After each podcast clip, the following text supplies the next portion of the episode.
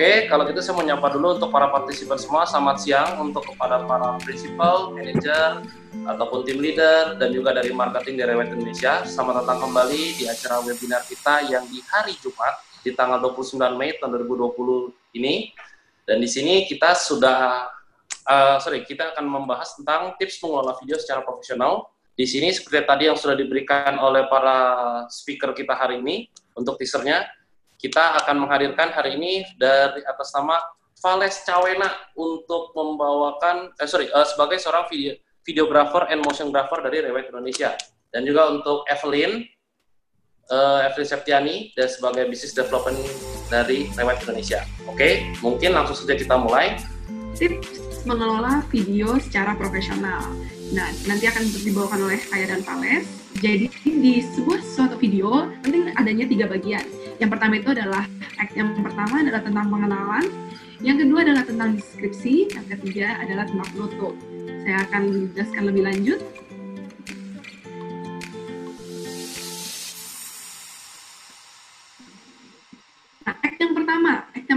Yang pertama nonton mengetahui produk apa yang di dalam video tersebut. Cukup mudah bagi kita untuk yang mau eh, di dalam real estate, kita produk kita adalah sebuah properti Nah, yang kedua, babak kedua merupakan babak di mana cerita mulai berkembang, perkenalan produk diperdalam, kita menonjolkan keunggulan produk tersebut, dan agar penonton dapat tertarik dan memahami produk secara garis besar. Yang ketiga, babak ketiga merupakan babak terakhir di sebuah cerita video tersebut, atau bisa juga disebut sebagai problem solving. Nah, di sini pentingnya adanya call to action, jadi kita ini adalah bagian yang paling penting karena di mana video dapat memberikan motivasi dan informasi kepada calon pembeli kita. Nah, saya akan lebih detail lagi. Yang ketiga, nah ini yang akan kita bahas. Saya dan Kales akan bawa pada hari ini adalah proses pembuatan video. Yang pertama adalah pra-produksi, yaitu membuat pembuatan konsep. Yang kedua adalah produksi sendiri, yaitu adalah pengambilan gambar. Yang ketiga, pasca produksi, editing dan offline dan online yang akan dibawakan oleh Vales. Praproduksi, segala aspek yang diperlukan sebelum memasuki tahap produksi. Yang pertama adalah idenya. Idenya kita sudah tahu, kita akan menjual rumah atau menjual properti. Yang kedua adalah jadwalnya, kapan. Kapan video tersebut akan di-shoot.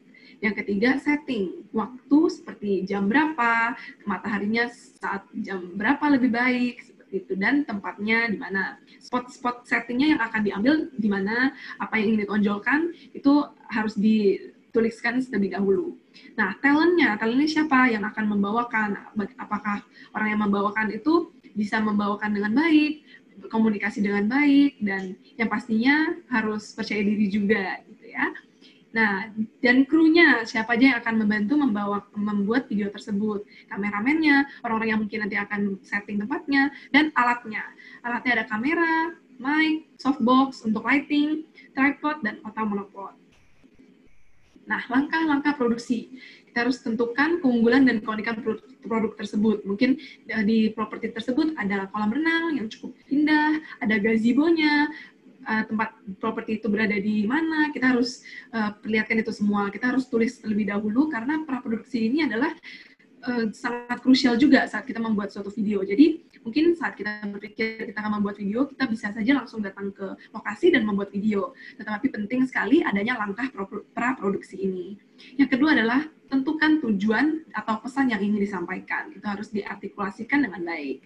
Nah, pilih ide unik atau sebuah plot untuk video kita. Jadi, tidak selalu harus bagaikan seperti tadi video pertama yang saya contohkan, tidak selalu seperti itu. Jadi, bisa saja sebagai sebuah interview, bisa saja sesi tanya jawab, atau sebuah cerita. Nah, yang keempat adalah tentukan dan pilih talent, setting lokasi, waktu, peralatan, serta aspek yang diperlukan. Yang terakhir, yang sangat-sangat penting adalah membuat sebuah skrip dan storyboard. Ini adalah hal yang kadang dilupakan atau tidak dilakukan sehingga saat membuat video, videonya kurang memuaskan seperti itu. Nah, kita lanjut skrip itu seperti apa. Contoh skrip videonya seperti ini. Nah, contoh skrip video yang pertama yang tadi yang ditampilkan adalah cukup mudah, jadi langsung ditulis scene, skrip visual, setting, angle, dan movement. Jadi mau berapa banyak scene yang diambil, langsung ditulis di sini, dan scriptnya. Apakah secara visual, apa yang mau ditampilkan, yaitu menggambarkan wilayah, wilayah lokasi properti. Dan settingnya ada di mana, apakah di outdoor, apakah di luar, atau di dalam, atau di indoor. Nah, angle-nya seperti apa? Bird view menggunakan drone. Tapi menggunakan drone juga tidak harus selalu digunakan jika daerah properti tersebut mungkin kurang menarik seperti itu ya. Dan movementnya juga ada. Nah, yang nomor dua, jadi setiap ada talent yang berbicara sesuatu, lebih baik untuk ditulis secara uh, di atas kertas gitu ya. Jadi tahu jelas apa yang mau disampaikan, jadi tidak ada yang miss apa saja informasi yang ingin disampaikan kepada penonton. Dan secara visual, talent berbicara dan menghadap ke kamera. Nah, yang kedua ini ada di indoor. Secara medium long shot to medium shot. Jadi ada di sini talentnya sampai ke uh, bawah perut itu. Nah yang nomor tiga menggambarkan interior rumah. Nah ini menonjolkan bagaimana apa saja yang ada di dalam, apa saja yang uh, kita ingin tunjukkan kepada calon pembeli kita taruh di sini dengan cara medium shoot dan biasanya dilakukan dengan cara crabbing left and crabbing right. Untuk movement akan diperjelas lagi oleh Vales di, di akhir dari presentasi ini. Nah, yang nomor empat, itu ditulis secara jelas saat talent berkata apa ditulis di script ini jadi tidak ada yang miss dan talent menghadap ke kamera.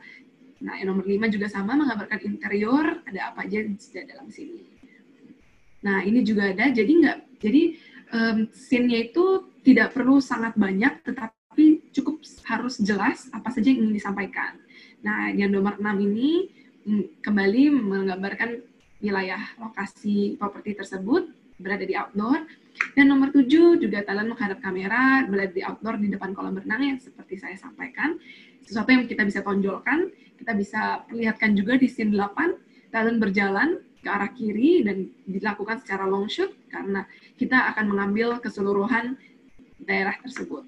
Nah, jadi terus seperti ini. Dan yang paling penting itu yang tadi terakhir, yaitu adalah kita memberikan suatu informasi problem problem solving untuk orang-orang yang tertarik untuk mengetahui lebih lanjut tentang properti tersebut. Kita harus jangan lupa menaruh bumper logo Rewet di, di akhir ini full informasi tentang email yang bisa digunakan, telepon yang bisa dihubungi, seperti itu.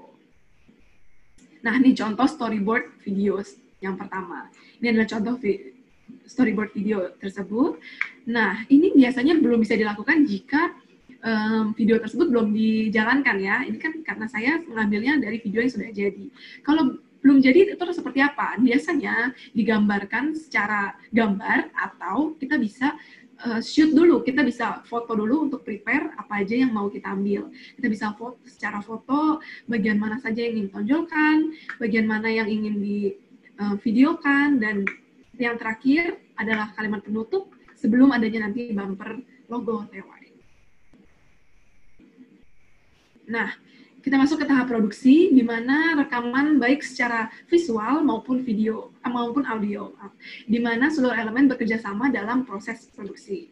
Nah, ini adalah prakteknya. Yang pertama perlu kita tahu adalah resolusi. Resolusi itu sangat penting karena menjelaskan bagaimana nantinya video tersebut akan berwarna seperti apa, lampunya terangnya seperti apa, dan menggunakan perbandingan jumlah titik lebar yang ada dan jumlah titik tinggi yang ada di kamera resolusi tersebut, di pixel tersebut. Nah, ini macam-macam resolusi pixel.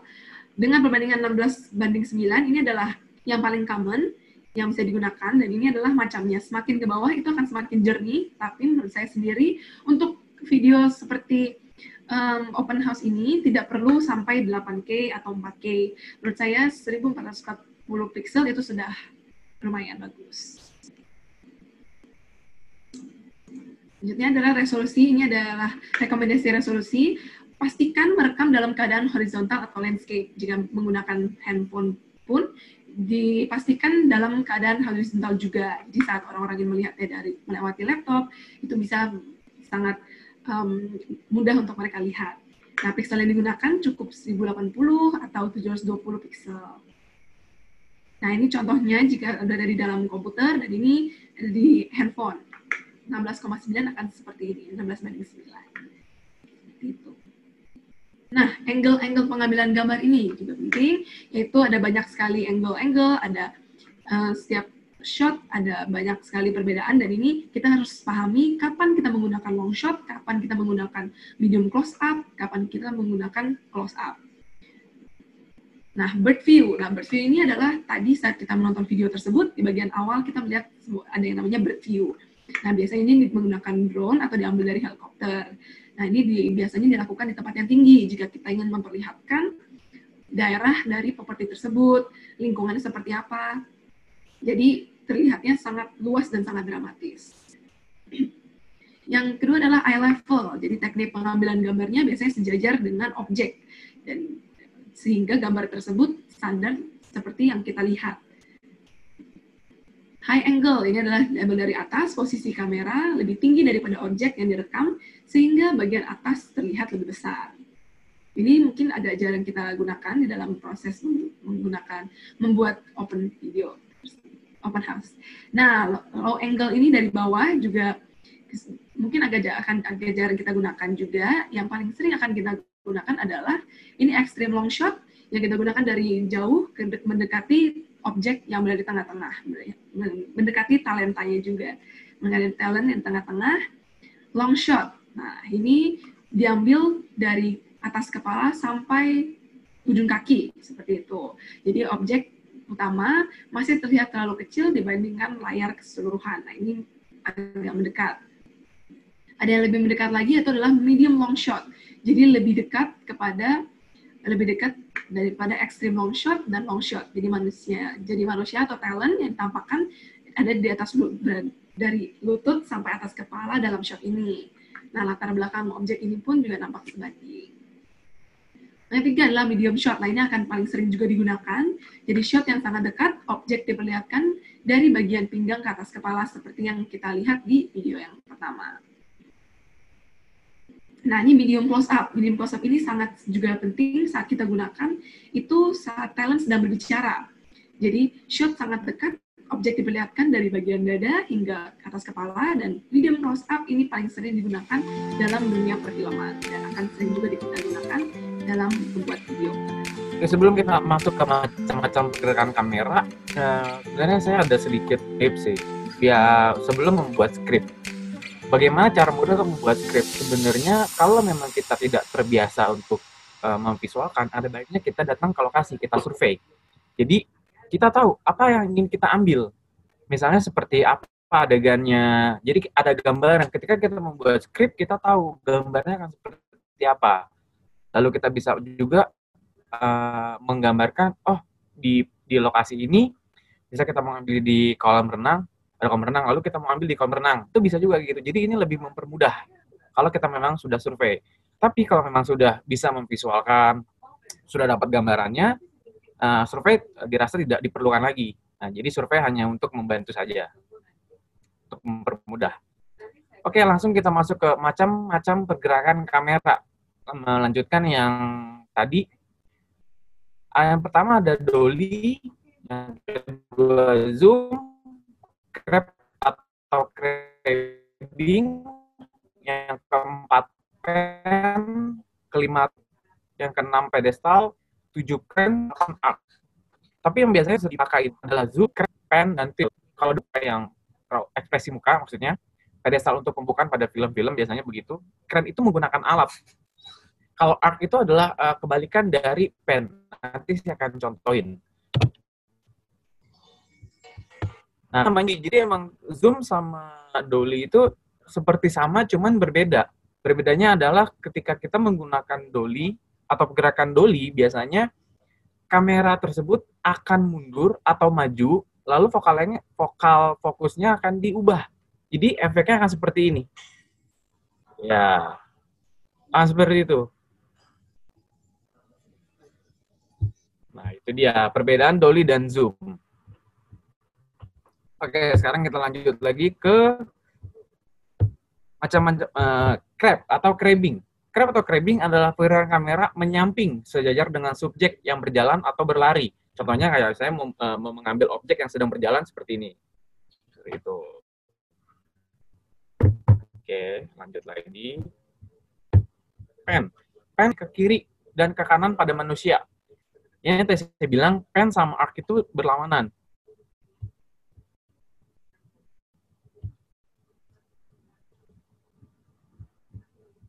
Uh, kalau pen itu, jadi kameranya diam, tapi objeknya berjalan, pen.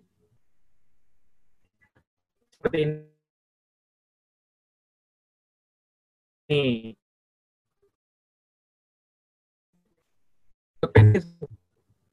Selanjutnya and tilt atau yang dengan tilting adalah pergerakan kamera secara vertikal dari atas atau ke bawah atau maupun sebaliknya. Contohnya seperti ini, uh, dari bawah mengarah ke bawah, bawah lalu ke atas. Nah, ini tilt up. Sebaliknya adalah tilt down. Seperti itu. Nanti ada contoh videonya, nanti saya tunjukin. Nah, ini dia roll of third. Roll of third adalah sebenarnya adalah tools yang bisa digunakan di kamera maupun smartphone. Biasanya sih memang udah ada. Jadi roll of third ini bisa dijadikan sebagai pedoman atau mempermudah kita dalam pengambilan gambar. Ibaratnya, tapi nggak selalu kita harus taruh di uh, di garis yang seperti ini. Tidak harus seperti ini. bisa juga boleh di tengah sini seperti itu. Tapi memang lebih lebih estetik aja bila kita menggunakan draw of third seperti itu. Lalu perhatikan objek penempatan. Pada objek jadi penting sedikit perubahan penempatan senternya di tengah, potong lebarnya di tengah, lalu yang ini ada di sedikit di kanan seperti ini. Namun, jika kita menggunakan tour of third, ada beberapa hal yang harus kita perhatikan. Yang pertama, ke, arah mana si objek mengarah. Si patung Liberty ini kan mengarahnya ke arah kiri ya. Jadi kita ngambil daerah yang lebih kosong di kiri. Jangan kita lebih banyak yang di kanan. Contohnya seperti ini. Oke. Yang ini akan terlihat lebih indah. Nah, ini flamingo yang mengarah ke kiri akan menjadi lebih indah dibandingkan seperti ini. Ini sama-sama menggunakan rule of third. Cuman yang ini rasanya kayak ada yang ganjel gimana gitu kan. Jadi lebih uh, juga harus diperhatikan untuk uh, arahan si objeknya. Continuity kesinambungan perpotongan pada sebuah video. Maksudnya apa? aja uh, talent atau aktornya menggunakan selempang tali ke arah kanan ke sini. Lalu di adegan selanjutnya tiba-tiba dia di ke arah kiri. Padahal itu adalah di adegan film tersebut itu hanya cuman berupa satu adegan saja, jadi satu tempat yang tidak berubah, tidak berubah dari waktunya, jamnya, seperti itu. Ini harus diperhatikan juga. Lalu shoot secara simetris, ya ini harus tegak lurus kalau mau meng-shoot.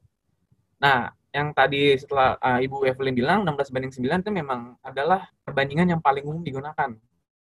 Jadi memang 16 banding 9 itu bisa digunakan untuk di mana-mana seperti itu. Lalu kita masuk ke alat yang digunakan. Oke, kamera tentunya. Kamera ini memang alat yang biasa saya juga gunakan untuk video. Karena kamera bisa membuat foto, bisa memfoto, lalu bisa membuat video juga. Kamera merupakan seperangkat perlengkapan yang memiliki fungsi untuk mengabadikan suatu objek menjadi sebuah gambar atau video yang merupakan hasil proyeksi pada sistem lensa. Lalu kita masuk ke sini, ke mode kamera. Kamera di dalam kamera sendiri itu kalau kita pelajari lebih dalam lagi, kamera itu banyak di dalam kamera ada namanya ISO, ada namanya uh, shutter speed, ada namanya exposure, ada namanya focal length, ya seperti itu buka-bukaan. Jadi semuanya itu memang uh, saling berkesinambungan. Nah, untuk kesempatan kali ini saya lebih menyarankan menggunakan mode video dibandingkan dengan mode manual. Kenapa saya bilang? Mungkin untuk beberapa orang yang sudah terbiasa menggunakan kamera akan lebih memilih mode manual karena dia sudah tahu dalam ruangan harus ISO berapa, karena sebenarnya di dalam ruangan pun ISO atau shutter speed tidak bisa menjadi patokan. Dalam ruangan misalnya kita harus ISO-nya sekian, nggak bisa, belum tentu. Karena pencahayaan pun berbeda. Tidak semua tempat pencahayaannya sama. Seperti itu. Lalu kalau dari saya, rekomendasi memang masih asing menggunakan kamera, baiknya menggunakan mode video. Tapi kalau memang sudah terbiasa menggunakan kamera, bisa menggunakan manual. Oke, ini contoh kameranya, ini Canon, Canon, lalu ada Lumix, Nikon, Sony, banyak kamera-kamera yang bisa digunakan untuk merekam. Pastikan untuk jika ingin memang merekam dengan menggunakan kamera, pastikan sensor kameranya adalah full. Maksudnya full apa? maksudnya jika kita uh, di preview, jika kita melihat di preview di seperti ini di preview, maksudnya preview di sini pas kita lihat sebelum kita rekam adalah full, tetapi ketika kita rekam biasanya dia akan terpotong. Nah itu maksudnya tidak full, seperti itu. Lanjut ke stabilizer atau gimbal stabilizer atau gimbal bisa disebut juga dengan steadicam. Mungkin stabilizer atau gimbal uh, terdengar asing untuk sebagian orang, tapi sebenarnya stabilizer adalah alat yang bisa dikatakan tuh sanggup berguna karena dia berfungsi untuk menyeimbangkan pengambilan gambar pada saat pengambilan gambar yang akan bergerak. Di ya, alatnya ini stabilizer. Sebenarnya ini namanya stabilizer, yang ini steadicam, dan ini gimbal. Sebenarnya fungsinya sama aja, cuma cara penggunanya yang memang agak berbeda. Ini contohnya, saya akan tampilin. Nah, ini tidak menggunakan gimbal atau stabilizer atau steadicam. Ini sedang berjalan, berlari.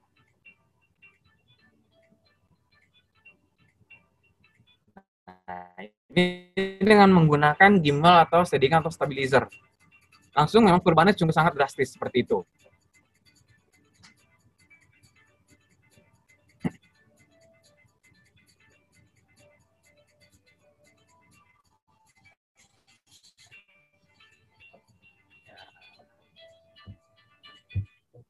Oke.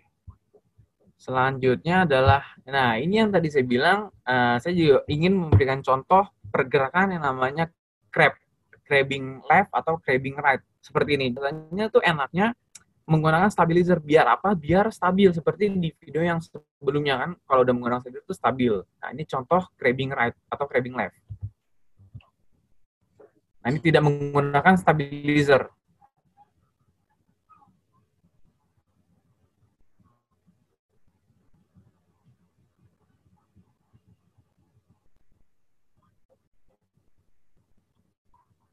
Nah, itu dia contohnya. Tidak, uh, ini adalah contoh dari pergerakan crabbing left atau crabbing right.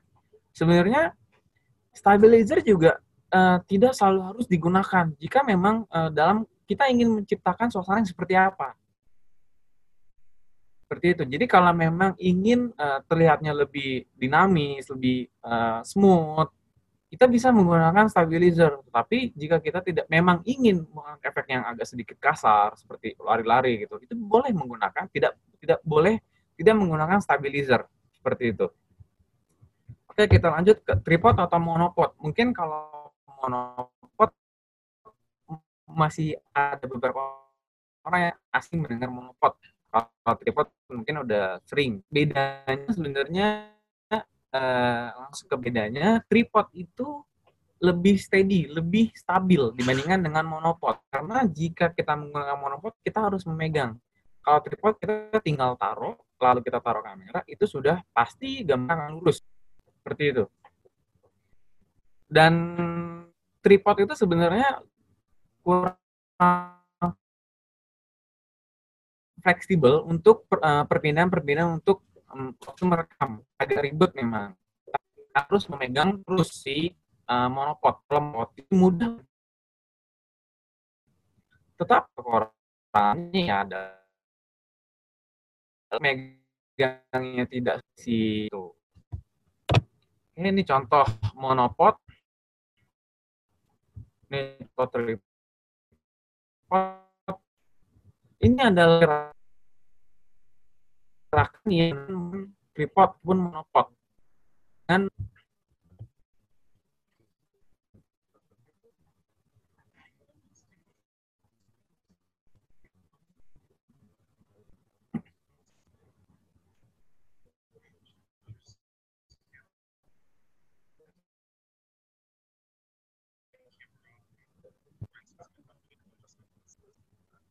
Nah, ini disebut panning right Nah, ini panning left. Panning right, ya seperti ini. Bisa nggak kita membuat panning right atau panning left tanpa menggunakan tripod? Bisa. Cuman terkadang terkendalanya adalah tidak stabil aja, tidak lurus gitu aja. Kalau memang kita tidak menggunakan uh, tripod seperti itu. Contoh lagi. Nah, ini dia tilt down dari atas ke bawah.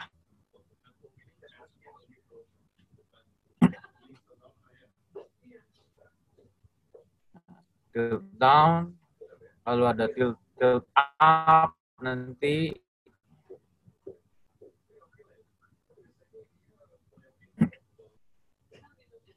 nah, ini panning right contoh seperti ini.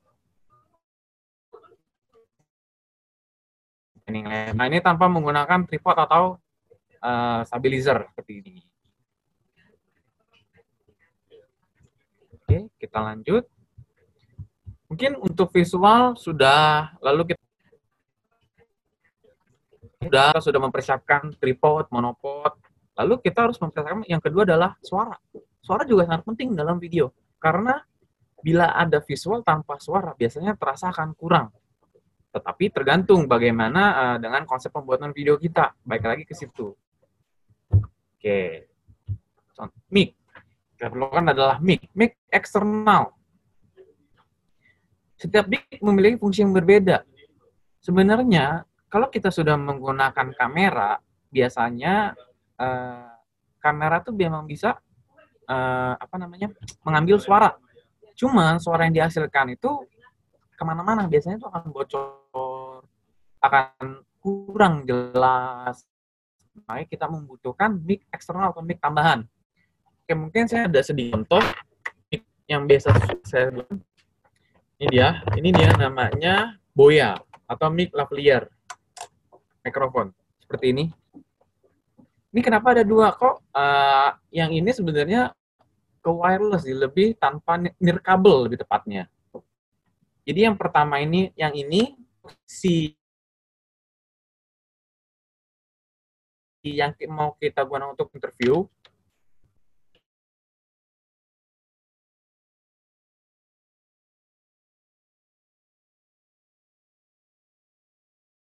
yang ini digunakan ada ininya untuk ini untuk langsung ke kamera. Jadi sini masuk dikasih ke orang yang ingin kita interview atau ya misalnya talentnya. Lalu jangan lupa dinyalakan on on off. Oke, ini sudah. Lalu yang untuk kamera itu di sini ada dua line out, satunya satu lagi untuk uh, earphone untuk kita mendengarkan apakah ketika kita sudah ingin merekam suara talent sudah dengar belum? Seperti itu. Jadi yang kita colok ke sini. Ke bagian yang ada gambar headset atau earphone. Kita colok. Lalu ada kabel line out. Sebentar, saya coba cari dulu kabelnya.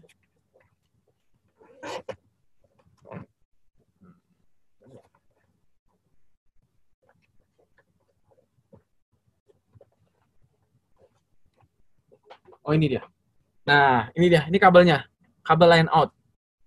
Ini gunanya adalah si receiver, namanya receiver. Kalau yang di, di atas dipasang di kamera, jadi si line out ini dicolok ke dalam kamera. Ya, di sini ada tulisan mic. Di setiap kamera pasti ada tandanya. Lalu dibuka, atau lebih gampangnya ini adalah kabel jack. Jack 3. Jack 3 atau 3 setengah ini. Lalu tinggal dicolok tinggal dicolok oke nah itu jangan lupa juga ini di on. Setelah kita ini biasanya itu akan terdengar suara di kamera. Langsung seperti itu. Oke. Nah ini, ini karakteristik mic-nya. Ada omnidirectional cardioid sebelum kita menentukan apa yang ingin kita gunakan ya baiknya kita tahu mengetahui karakteristik karakteristik dari setiap mic seperti apa. Oke, lanjut lagi ke ma macam-macamnya ada namanya clip on yang tadi saya contohin adalah itu namanya clip on. Ada juga namanya shotgun. Sebenarnya clip on dan shotgun tuh fungsinya sama untuk memang eh, mengambil suara. Bedanya adalah clip on digunakan untuk seseorang. Maksudnya ya kita tidak memindah-mindahkan gitu kan. Nggak mungkin kita udah pasang clip on di seseorang di talent lalu kita harus pindahkan lagi ke talent yang lain jika ingin ngomong. Itu kan memang kurang efisien. Jadi biasanya digunakan yang lain. Misalnya ada shotgun seperti itu.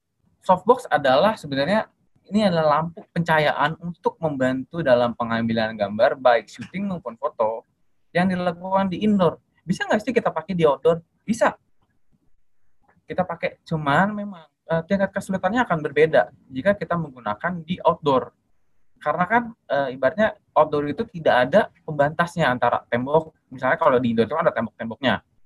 Kita bisa tahu sampai segimana jaraknya si pencahayaan tersebut. Jadi kita bisa pantulkan ke mana. Cuman kalau di outdoor itu memang kan emang lebih terbuka, jadi emang lebih susah seperti itu. Lalu kita beralih ke istilah penggunaan softbox. Dalam istilah ada namanya ada key light, fill light, backlight. Sebenarnya emang ada beberapa, ada namanya butterfly light, ada yang lain-lain. Cuman yang digunakan pada umumnya adalah tiga ini. Yang pertama key light, fill light, fill light, dan backlight. Key light adalah sumber cahaya utama. Jadi dia tuh uh, digunakan untuk yang paling terang digunakannya di setel atau di setting yang paling terang. Matahari juga bisa disebut dengan fill light.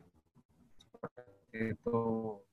Lalu kalau kita sudah menggunakan